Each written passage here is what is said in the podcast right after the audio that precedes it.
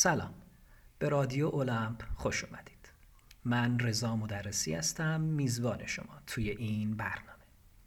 در قسمت دوم از رادیو اولمپ می‌خوایم بریم به دنیای یونان. می‌خوایم افسانه ها و اساتیر یونان رو بررسی بکنیم. و برای این کار و شروع اساتیر یونان چه چیزی بهتر از رفتن به سراغ دوازده خدای بزرگ یونان معروف به دوازده خدای المپ المپ نشین ها رو با همدیگه بشناسیم و چند تا قصه هم ازشون بخونیم. همونطور که از اسم این قسمت هم احتمالا حد زدید یعنی دوازده خدای المپ قسمت اول قرار یک قسمت دومی هم در کار باشه. توی قسمت اول می‌خوایم 6 تا از این خدایان رو بشناسیم. و توی قسمت دوم که یک روز دیگه و توی یک برنامه دیگه منتشر خواهد شد به شیشتای دیگه می‌پردازیم. چرا؟ چون هم از حوصله یک جلسه خارجه همین که یکم زمانش زیاد میشه و احتمالا شما هم خسته میشید و من هم احتمالا خسته میشم. پس بهتره که به دو بخش تقسیم بشه و توی دو تا قسمت مجزا منتشر بشه. پس امروز مبحث اصلیمون 6 تا خدای بزرگ یونان از خدایان المپ هستند. اما قبل از اینکه بریم سراغ همین بحث اصلی بهتره که یک پیش زمینه داستانی یک پیش زمینه کلی و یک بینش کلی از اساتیر یونان به دست بیاریم. اینکه جهان یونان جهان خدایان یونان چطوری آفریده شده و چطوری به وجود اومده.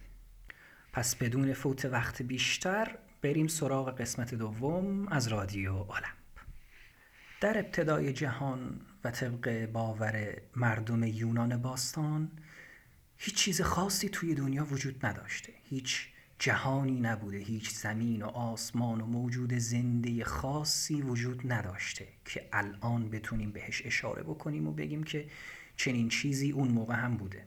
فقط یک موجود به اسم کیاس در اون فضای خالی زندگی می‌کرده. خودش اون فضای خالی بوده و هر چیزی که اونجا وجود داشته کیاس بوده. کیاس هم که احتمالا می‌دونید در زبان انگلیسی به معنی هرج و مرج.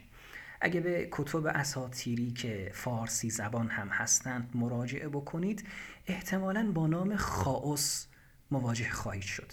این خاوس همون کیاس و هرج و مرجی هست که حالا بیشتر فارسی سازی شده و با اسم خاوس شناخته میشه.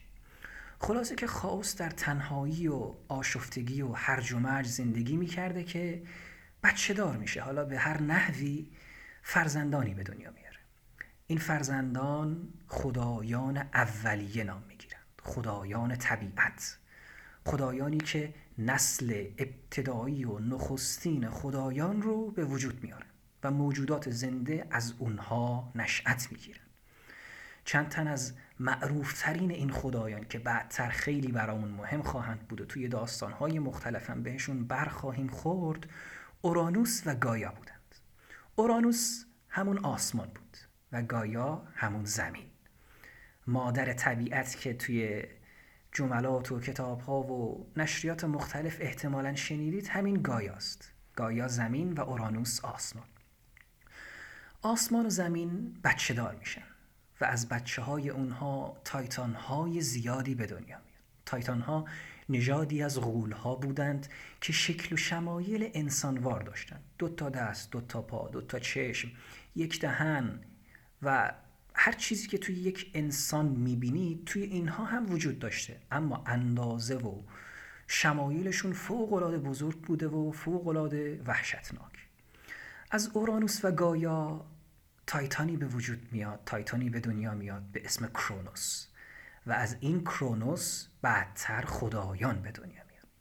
پس می‌تونیم اینطوری نتیجه بگیریم که برخلاف خیلی از اساتیر در خیلی از ملل و اقوام مختلف که باور داشتند خدایان جهان رو خلق کردند در اساتیر یونان این جهان بود که خدایان رو خلق کرد. یعنی اول آسمان و زمین وجود داشتند که از اون آسمان و زمین تایتان ها تایتان هایی مثل کرونوس به دنیا اومدند و از اون تایتان مثل کرونوس هم بعدتر خدایان به دنیا اومدند.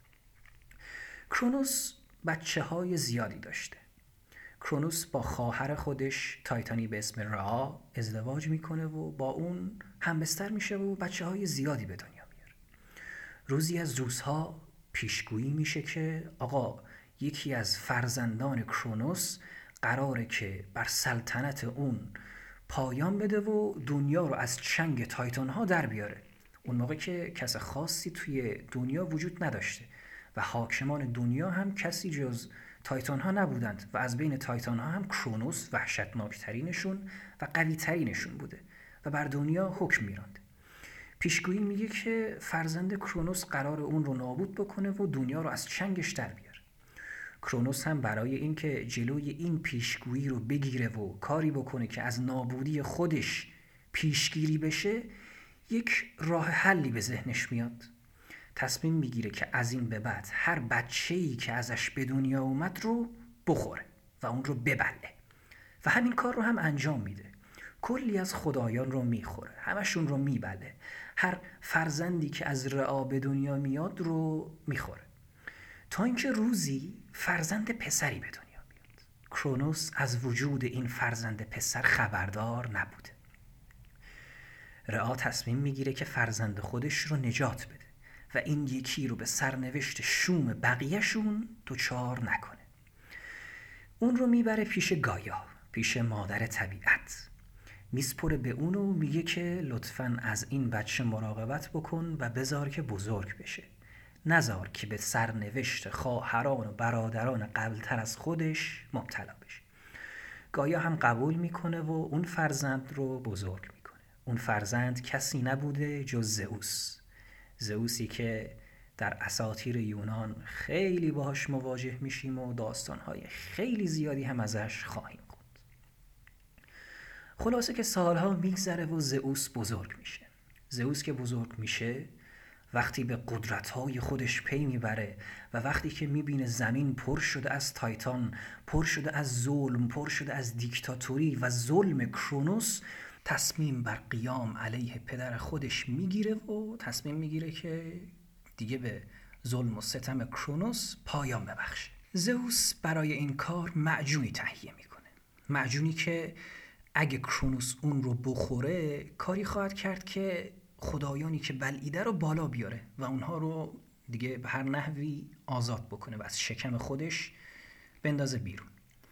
این معجون رو با خودش می‌گیره و می‌بره پیش کرونوس و این رو هر طور که شده میده به خورد کرونوس و بعد از اینکه کرونوس اون رو می‌خوره برادران و خواهران زئوس یعنی بچه های خودش رو بالا میاره. و اینطوری میشه که خدایانی مثل پوسایدن، هیدیس، هرا، هستیا و بقیه میان بیرون. سه برادر یعنی زئوس، هیدیز و پوسایدن شروع به نبرد با کرونوس می‌کنند.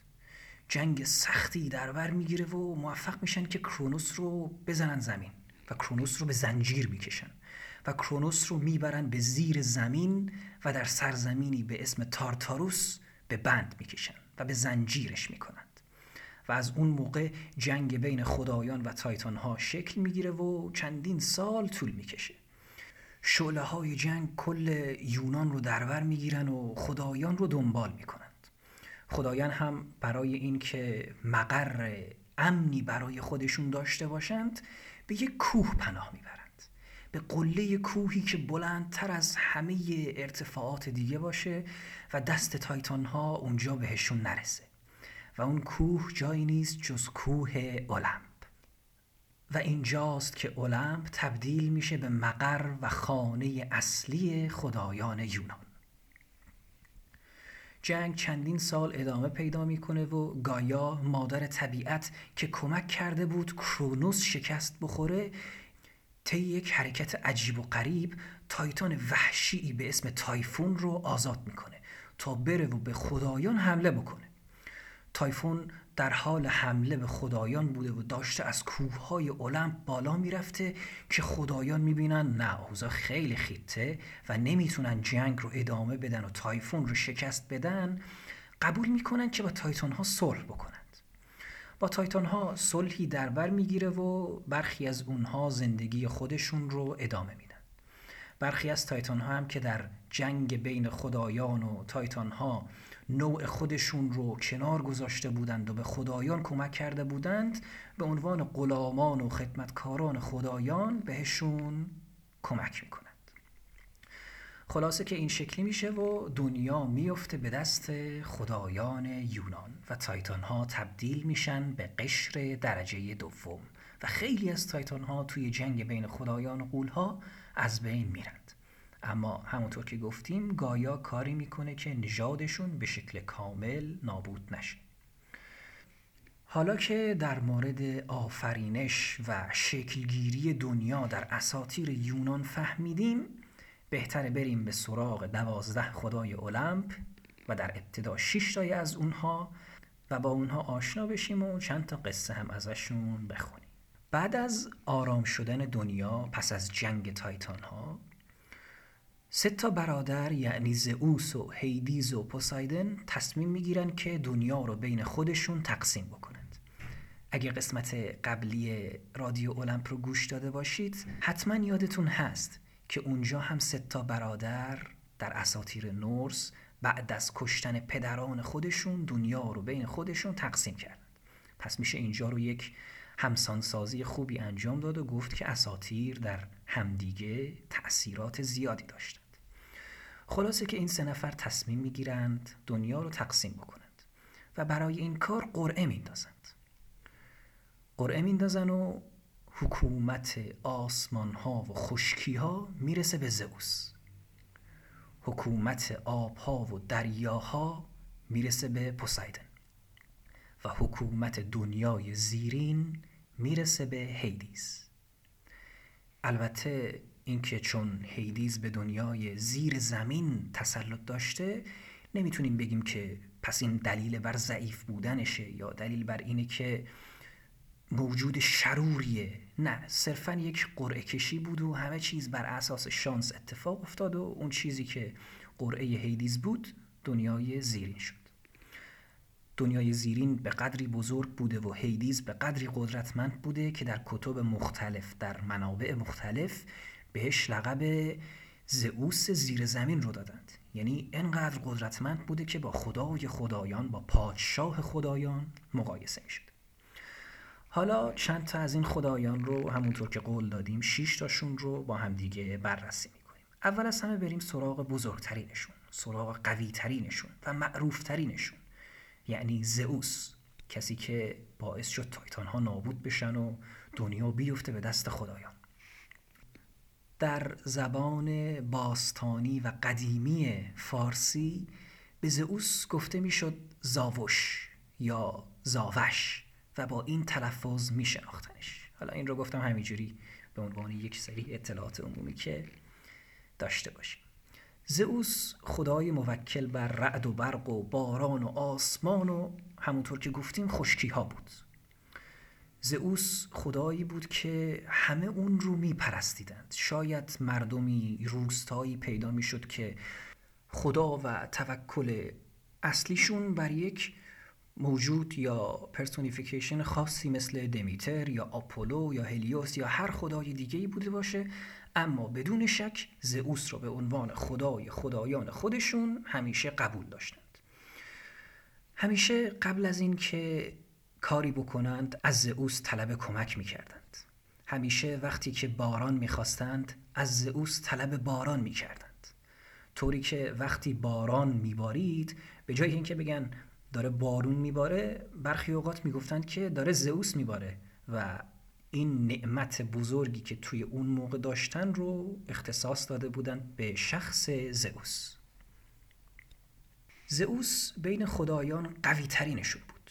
انقدر قوی که مدعی شده بود و می‌گفت که اگه همه خدایان و همه انسانها تنابی رو ببندند به اولمپ و اون رو بکشن نمی‌تونن من رو پایین بندازند. اما اگه من اراده بکنم همه اونها رو یعنی همه خدایان و همه انسانها رو می‌تونم با یک اشاره انگشت نابود بکنم. همینقدر قوی و همینقدر با عظمت و شکوه. زئوس شخصیت شهوترانی داشته و تا می‌دیده که یک زن یک خانوم زیبارویی وجود داره تصمیم می‌گرفته که با اون رابطه داشته باشه.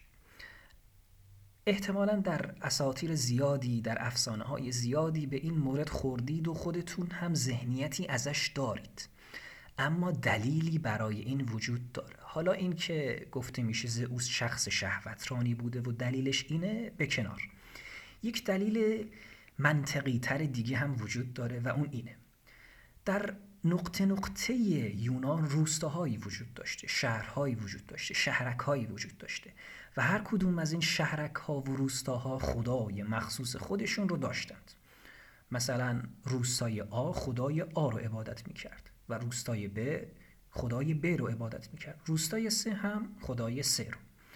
در گذر زمان عبادت زئوس در سرتاسر سر یونان گسترده میشه و میچرخه و به جای اون خدای آ و خدای ب و خدای سه زئوس جایگزینش میشه.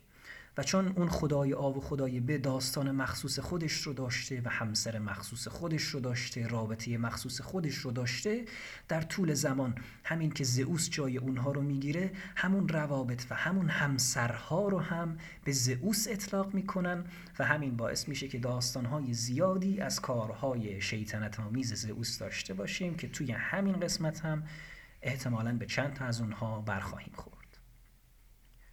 یک نکته ای که تقریبا از یادم رفت و بهتره که همینجا قبل از اینکه بریم به سراغ باقی خدایان اشاره بشه اینی که چرا کوه اولمپ به عنوان خانه خدایان انتخاب شد. دلیل اساتیریش این بود که می‌خواستند از تایتان ها فرار بکنند و یک جای امن پیدا بکنند. اما چرا مردم یونان اونجا رو یک جای مقدس می‌دونستند؟ چرا مردم یونان باور داشتند که کوه اولمپ جایگاه خدایانه. اولا کوه المپ قله المپ که همین الان هم وجود داره در یونان انقدر بلند بوده که بالای ابرها بوده.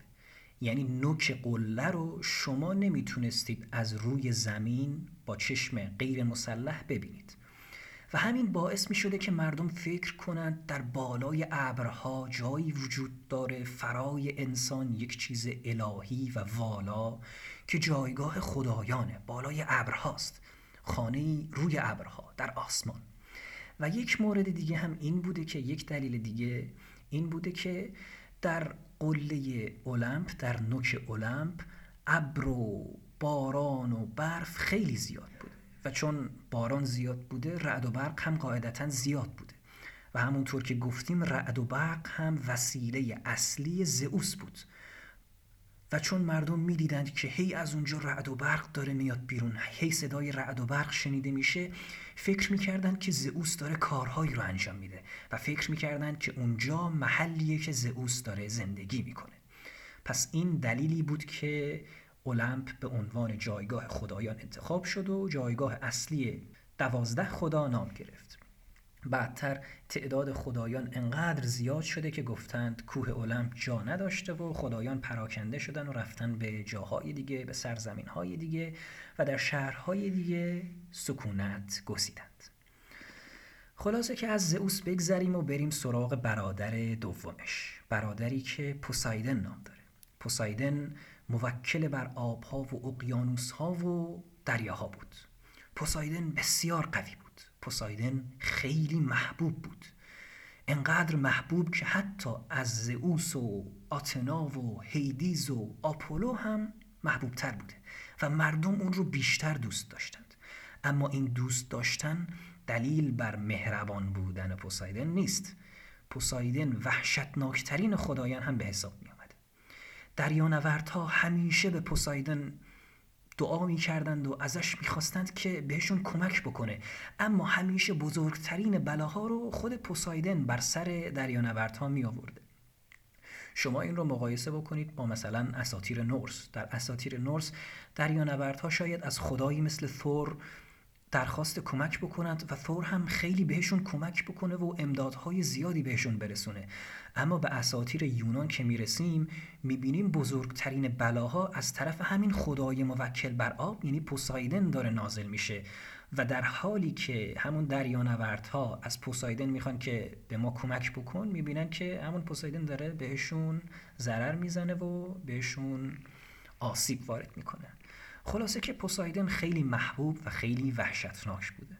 پوسایدن علاوه بر این که خدای دریاها نامیده شده خدای اسب هم بوده. اولین اسب ها از دریا بیرون اومدند و اولین اسب ها از طریق پوسایدن به انسان داده شدند.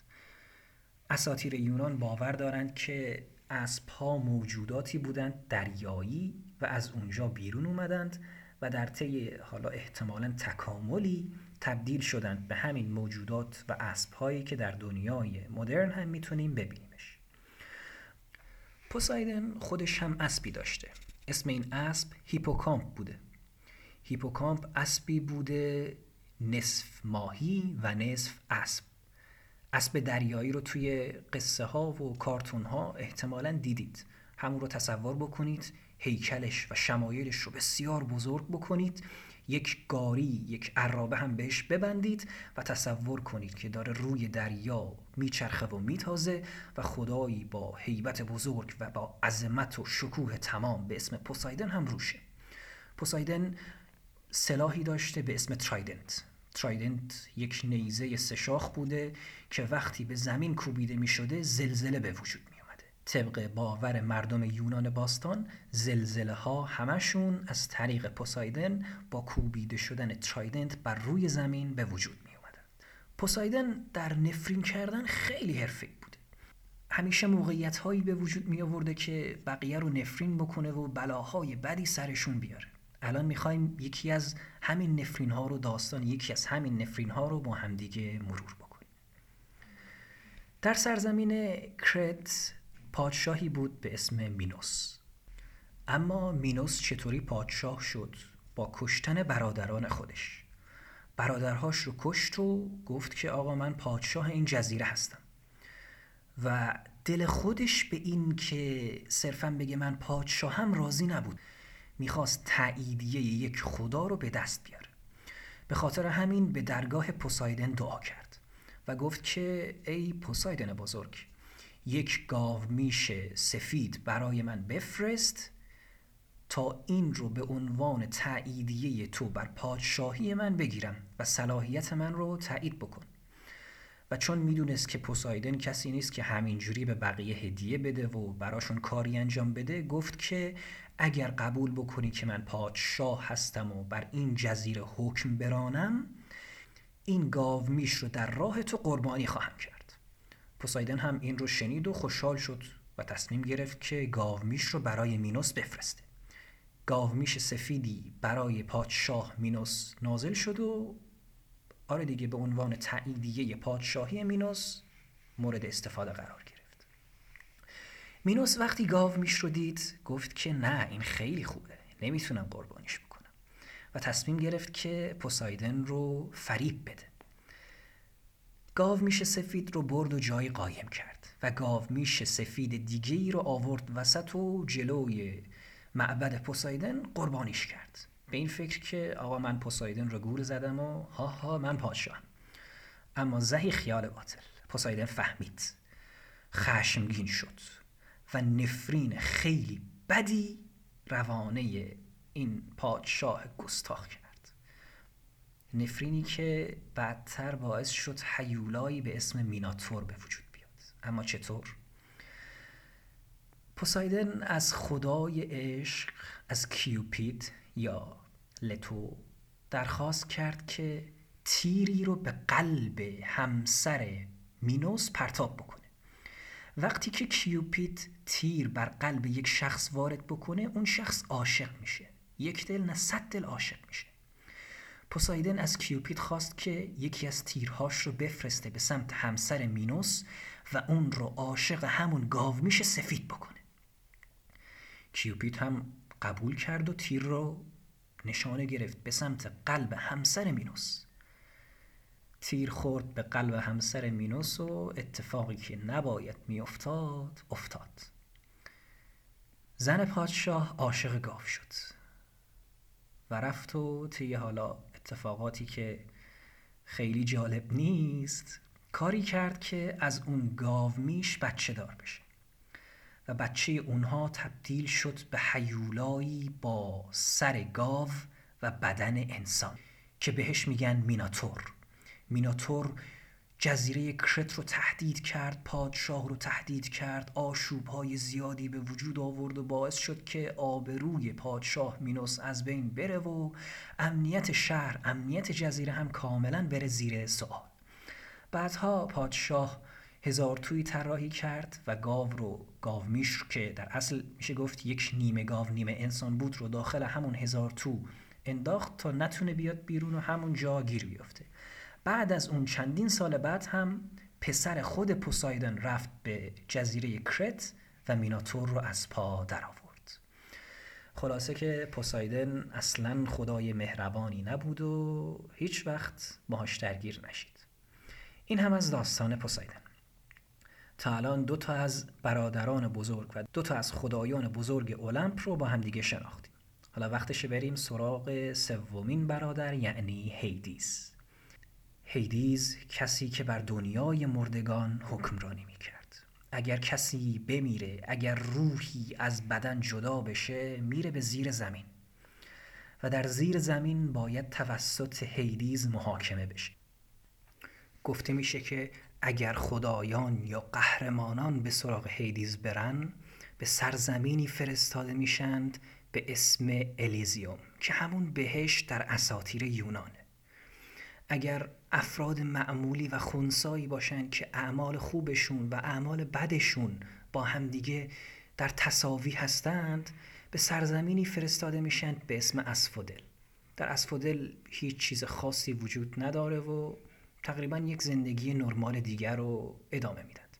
اما اگر از ارواح بد باشند و انسانهای تبهکاری بوده باشند به تارتاروس فرستاده میشند تا برای همیشه زجر بکشند و عذاب ببینند شاید بتونیم برجسته ترین داستان هیدیز رو ارتباط بدیم به ازدواجش با همسری به اسم پرسفونه. هیدیز در سرزمین مردگان تقریبا تنها بود. هیچ خدایی همراهش نبود. فقط یک سگ سسر داشت که خیلی قول پیکر بود. اسمش هم سربروس بود و از دنیای مردگان محافظت می‌کرد. سربروس اجازه نمی‌داد که کسی از دنیای مردگان فرار بکنه و یا هم اجازه نمی‌داد که کسی وارد دنیای مردگان بشه بدون هماهنگی قبلی. شخص دیگه هم در دنیای مردگان بود به اسم کرون کرون شرون با تلفظ های مختلفی شناخته میشه. کرون ارواح مردگان رو از طریق رودی به دنیای مردگان می آورد کرون یک قایقران بود. کرون بدون گرفتن پول بدون گرفتن یک هزینه و مبلغ روح رو به مقصد نهایی خودش نمی برد. به خاطر همینه که احتمالا در فیلم ها هم دیدید که وقتی شخصی کشته میشه یا میمیره و در یونان جریان داره داستان وقتی که میمیره روی چشمانش دو تا سکه طلا قرار میدند اون دو تا سکه طلا از این جهت هستند که کرون اونها رو بگیره و روح رو با خودش ببره به سراغ مقصد نهاییش. حالا فارغ از این مقدمه بریم سراغ همون داستان برجسته که گفتیم هیدیز درش نقش داره. هیدیز در دنیای زیرین تنها بود و برای اینکه از تنهایی در بیاد تصمیم گرفت کار تقریبا بدی انجام بده. در سرزمین روی زمین شخصی زندگی می کرد به اسم دمیتر. خدا بود. خواهر زئوس و هیدیز و پوسایدن که بدتر مفصل هم بهش می‌پردازیم. دمیتر دختری داشت. دخترش پرسفونه نام داشت. یک روز پرسفونه داشت روی زمین میچرخید و میگردید که یهو زمین دهن باز کرد و هیدیز از اون بیرون زد. هیدیز سوار بر عرابهی با اسبهایی پرسفونه رو برداشت و با خودش برد به زیر زمین و اون رو مجبور کرد که باهاش ازدواج بکنه. هیدیز اینطوری از تنهایی در اومد و پرسفونه بعد از مدتی زندگی اجباری با هیدیز فهمید که این شخص موجود بدی نیست و صرفا یک, آد... یک آدم که نه یک خدای تنهاست و نیاز به محبت داره و باهاش زندگی کرد و زندگی خوبی هم داشتند و تبدیل شد به ملکه مردگان. دمیتر مادر پرسفونه از این اتفاق ناراحت شد و کارهایی انجام داد که الان بهشون خواهیم رسید. خلاصه که هیدیز هم داستانش این شکلی بود و یکی از خدای بزرگ اساطیر یونان محسوب می‌شد و زندگی خودش رو در دنیای زیرین ادامه می‌داد حالا از هیدیس هم بگذریم می‌رسیم به خدابانوی بعدی. خدایی به اسم هرا. هرا همسر و خواهر زئوس بود. هرا اصلا قصد نداشت با زئوس ازدواج بکنه اما زئوس اون رو مجبور به این کار کرد. دقیقا مثل کاری که هیدیز انجام داد. از این منظر نمی‌تونیم هیدیز رو ملامت بکنیم و زئوس رو رها بکنیم. چون کاری که زئوس انجام داد هم دقیقا به همون قدر بد بود. هرا رو مجبور کرد که با خودش ازدواج بکنه. هرا خدابانوی زنان باردار بود. هرا به اونها کمک می‌کرد که در هنگام زایمان اوقات راحتی داشته باشن و بتونن زایمانشون رو به خوبی انجام بدن. هرا از کاری که زئوس انجام داد ناراحت شد. و تصمیم گرفت که از اون روز به بعد بر علیه خدای خدایان هر کاری که می‌تونه انجام بده. توی اولین حرکتش هم توی اولین جبرانی که در جواب به کار بد زئوس انجام داد تصمیم گرفت که بره به ماه و این ماه اصل 300 سال طول کشید. یعنی کاری کرد که زئوس 300 سال دنبالش راه بیفته و هر جایی که می‌خواد بره و هر چیزی که می‌خواد به دست بیاره. روند سلیته بودن هرا از همین جا آغاز شد. تا اینکه یک روز دارویی خواباور تهیه کرد ریخت توی شراب زئوس و اون رو داد به خدای خدایان. زئوس شراب رو نوشید و وقتی که نوشید به خواب فرو رفت. وقتی که به خواب فرو رفت هرا اون رو به تخت بست. با یک بند جادویی صد گره به تخت و زئوس بست تا نتونه خودش رو آزاد بکنه. بعد از اینکه به تخت بستش فریاد برآورد که المپی ها بیاین.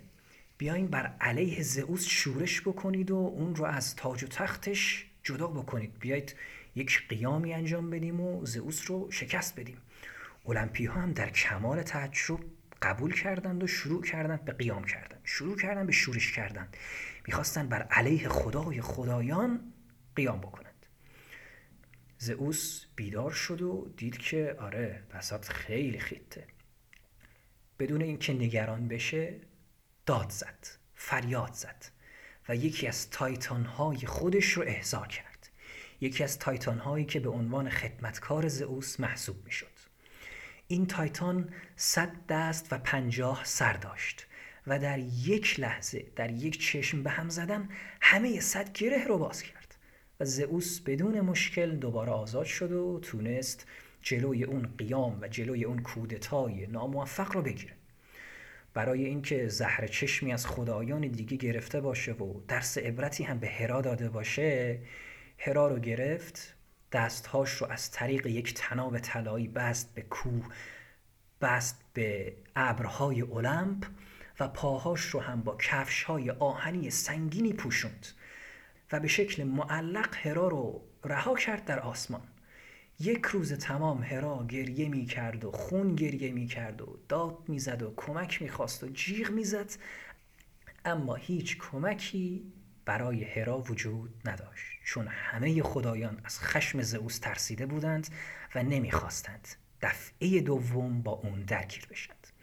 یک روز گذشت و بالاخره دل زئوس به رحم اومد و هرا را آزاد کرد و ازش قول گرفت که دیگه بر علیه زئوس قیام نکنه و همیشه فرمانبردار زئوس باشه. و هرا هم قبول کرد و به این شرط و به این قول خودش پایبند موند و بعد از اون هیچ وقت هیچ قیامی علیه زئوس انجام نداد. ولی کارهایی انجام داد که به شکل غیر مستقیم به زئوس آسیب می‌زدند و مایه ناخشنودی اون بودند. و اکثر این کارها هم مربوط بودند به روابط بسیار زیاد از حدی که زئوس با دختران و زنان دیگه داشت و هرا هم حسودی می‌کرد و نمی‌خواست که خدای خدایان همسر خودش با شخص دیگه رابطه داشته باشه. این هم از داستان هرا. داستان هرا البته خیلی بیشتر از این هاست ولی خب همونطور که تا الان متوجه شدید به شکل خلاصه وار داریم همه این خدایان رو با همدیگه می‌خونیم و باهاشون آشنا میشیم. بعد از هرا بهتر بریم به سراغ خدابانوی بعدی به اسم هستیا. هستیا بزرگترین فرزند کرونوس بود. یعنی از بین خواهران و برادران خدایان المپی بزرگترینشون از لحاظ سن و سال هستیا بود. ولی بهش میگن بزرگترین پیرترین و جوانترین. چرا؟ چون وقتی که معجون و دارو به خورد کرونوس داده شد و بچه هاش رو بالا آورد و از شکمش انداخت بیرون. هستیا آخرین خدایی بود که از شکم اومد بیرون. به خاطر همین بهش گفتن جوانترین و در عین حال پیرترین. خلاصه که من نمی‌تونم در مورد هستیا چیزهای زیادی بگم چون در افسانه ها و اساتیر هم اصلا حضور واضح و پررنگی نداره. داستانهای خیلی کمی ازش تعریف شده. اما می‌دونیم که هستیا تا آخر باکره مونده هیچ وقت ازدواج نکرده. خدایی مثل پوسایدن و آپولو بهش درخواست ازدواج دادن اما هستیا قبول نکرده.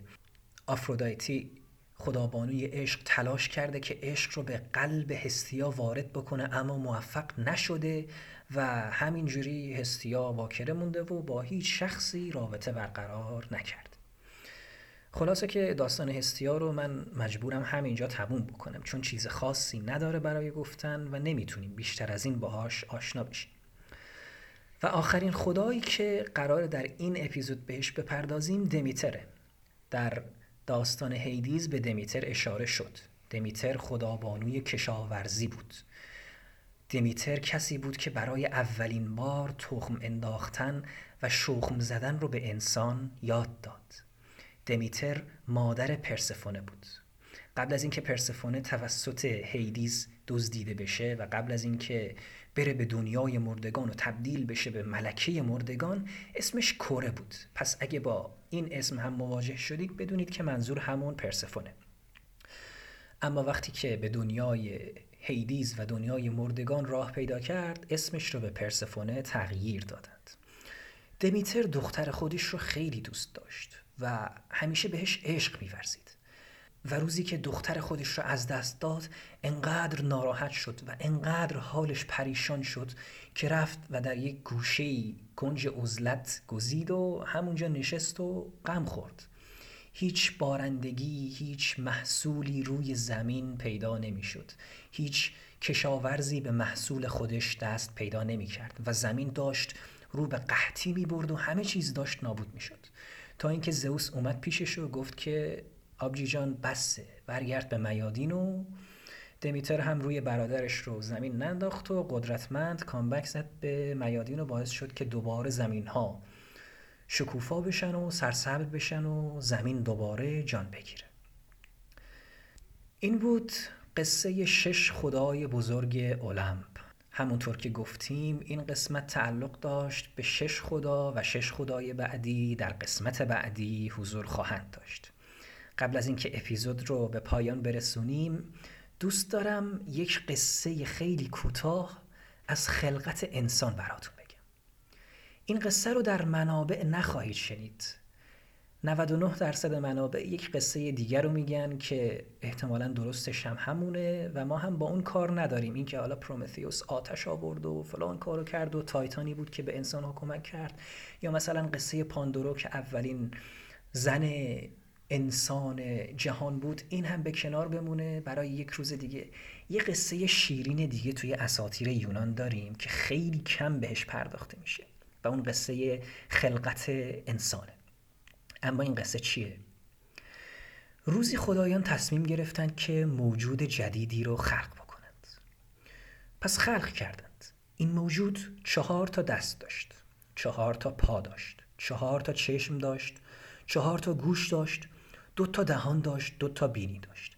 هر چیزی که انسان داشته باشه هر چیزی که این انسانی که ما هستیم داشته باشه این موجود دو برابرش رو داشت. خدایان این موجود رو خلق کردند.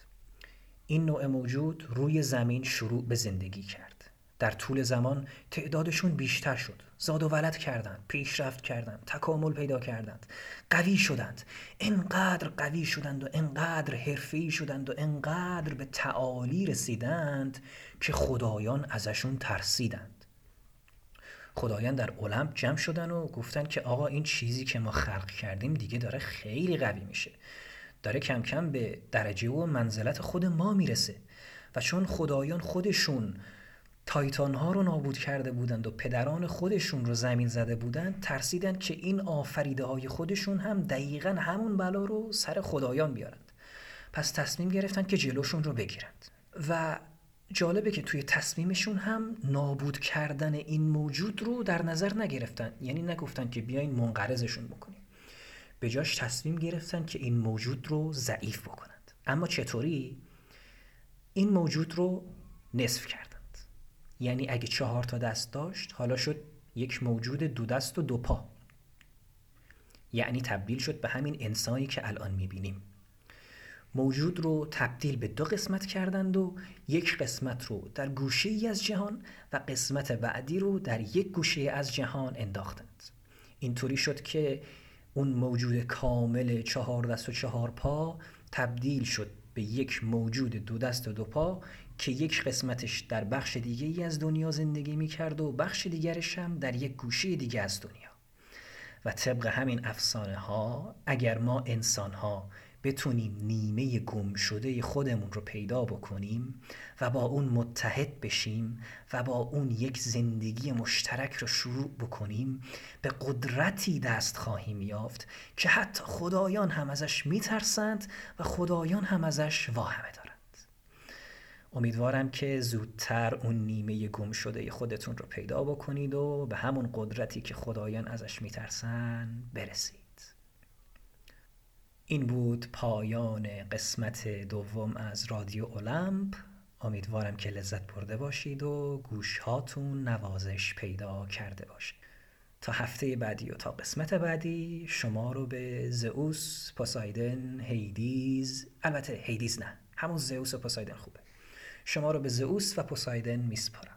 مراقب خودتون باشید.